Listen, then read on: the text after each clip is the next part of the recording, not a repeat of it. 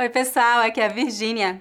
Hoje você vai aprender 10 termos gramaticais que você precisa saber para acelerar seu aprendizado do português. Antes de começarmos, lembre-se de dar um like neste vídeo e inscreva-se no meu canal. Além deste canal, eu ofereço muitos recursos gratuitos e cursos online para quem está aprendendo o português brasileiro. Para saber mais, visite o meu site www.speakingbrasilian.com. Hoje vamos falar sobre classes gramaticais. Todas as palavras de uma língua fazem parte de uma classe gramatical, ou seja, um grupo de palavras que exercem a mesma função. Ter um conhecimento básico de classes gramaticais vai ajudá-lo a entender melhor a língua o que pode facilitar e acelerar o seu aprendizado. Existem 10 classes de palavras em português: substantivo, verbo, artigo, adjetivo, advérbio, pronome, numeral, preposição, conjunção e interjeição. Não se preocupe, eu vou explicar cada um desses termos separadamente. Mas antes de começarmos, é importante ter em mente que você não precisa saber identificar a classe gramatical de cada palavra para aprender uma língua. Claro que não. Isso seria cansativo e uma perda de tempo. O meu objetivo com esta aula é que você tenha um conhecimento geral sobre esse assunto, mas você não precisa memorizar todos os detalhes que vão ensinar hoje, tá bem? Então vamos começar. Número 1. Um, substantivo. Um substantivo é uma palavra que dá nome a uma pessoa, coisa, fenômeno ou lugar. Substantivos podem variar principalmente em gênero, masculino e feminino, e número, singular e plural. Estes são alguns exemplos de substantivos: a Fernanda, a casa, o carro, o cachorro, o amor, o guarda-roupas, etc. Vamos ver alguns exemplos em frases. Maria foi ao supermercado. O Brasil é um país maravilhoso. Maria, supermercado, Brasil e país são substantivos. Número 2. Verbo. Um verbo é uma palavra que indica uma ação, estado ou fenômeno da natureza. Verbos podem variar principalmente em número, singular e plural, pessoa, primeira, segunda ou terceira pessoa e tempo, presente, passado e futuro. Estes são alguns exemplos de verbos: falar, comer, dormir, beber, andar, sorrir, ir, ser, estar, etc. Os verbos que mencionei estão no infinitivo, ou seja, não conjugados. Quando criamos frases, devemos conjugar o verbo de forma que ele concorde com o sujeito da frase. Chamamos isso de concordância verbal. Vamos ver alguns exemplos. Eu estudo português. Aqui o verbo precisa concordar com o pronome eu, primeira pessoa do singular. O tempo verbal é o presente do indicativo. Veja mais um exemplo. Maria estudou português. Aqui o verbo precisa concordar com o substantivo Maria, terceira pessoa do singular. O tempo verbal é o passado. Você vai encontrar muitos vídeos no meu canal sobre os principais tempos verbais e eu ensino tudo sobre concordância verbal e todos os tempos verbais usados no Brasil no curso Verb Conjugation Crash Course.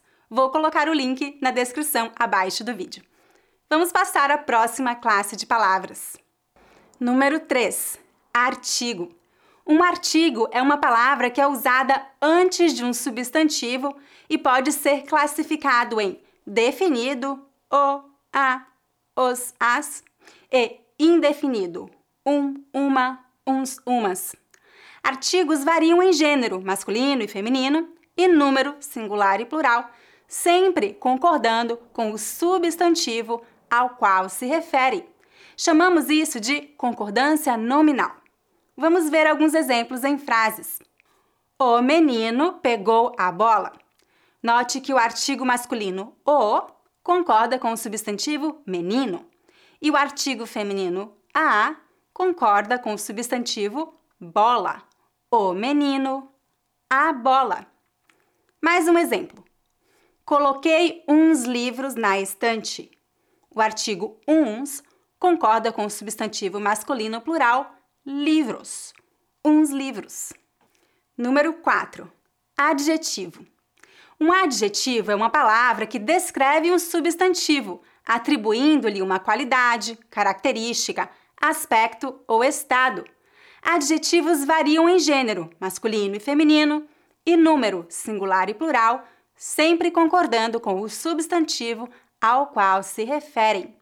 Também chamamos isso de concordância nominal. Estes são alguns exemplos de adjetivos: feliz, triste, interessante, bonito, pequeno, corajoso, ensolarado, etc. Vamos ver alguns exemplos em frases. Ana mora em uma casa pequena e charmosa. Os adjetivos pequena e charmosa devem concordar com a palavra casa, que é um substantivo feminino singular. Casa pequena, casa charmosa. Vamos ver mais um exemplo. O discurso foi longo e chato. Aqui, os adjetivos longo e chato devem concordar com a palavra discurso, que é um substantivo masculino singular. Discurso longo, discurso chato. Número 5. Advérbio. Um advérbio é uma palavra invariável que modifica um verbo, um adjetivo ou até mesmo um outro advérbio. Advérbios geralmente indicam modo, tempo, lugar, intensidade, entre outras circunstâncias. Estes são alguns exemplos de advérbios: hoje, ontem, aqui, lá, antigamente, recentemente, lentamente, muito, etc. Vamos ver alguns exemplos em frases. Eu liguei para minha mãe ontem. A palavra ontem é um advérbio de tempo. Minhas chaves estão aqui. A palavra aqui é um advérbio de lugar. Número 6. Pronome. Um pronome é uma palavra que substitui ou acompanha um substantivo. Existem vários tipos de pronomes tais como pessoais, eu, você, ele, possessivos, meu, seu, nosso, demonstrativos, este, aquele, relativos, cujo, o qual, indefinidos, algum, nenhum, e interrogativos, qual, quanto. Pronomes podem variar em gênero, feminino e masculino, número, singular e plural, e pessoa, primeira, segunda ou terceira pessoa. Vamos ver alguns exemplos em frases. Qual é o seu nome? Nesta frase, a palavra qual é um pronome interrogativo e a palavra seu é um pronome possessivo. Veja mais um exemplo. Eu li este livro. Nesta frase, a palavra eu é um pronome pessoal e a palavra este é um pronome demonstrativo. Eu já fiz alguns vídeos sobre diferentes tipos de pronomes, vou colocar os links na descrição abaixo do vídeo. Número 7. Numeral. O numeral é uma palavra que indica quantidade ou ordenação de elementos. Alguns numerais podem variar em gênero masculino e feminino e número singular e plural. Outros são invariáveis. Vamos ver exemplos em frases. Eu comprei cinco livros. Rodrigo mora no 19 andar. Número 8. Preposição.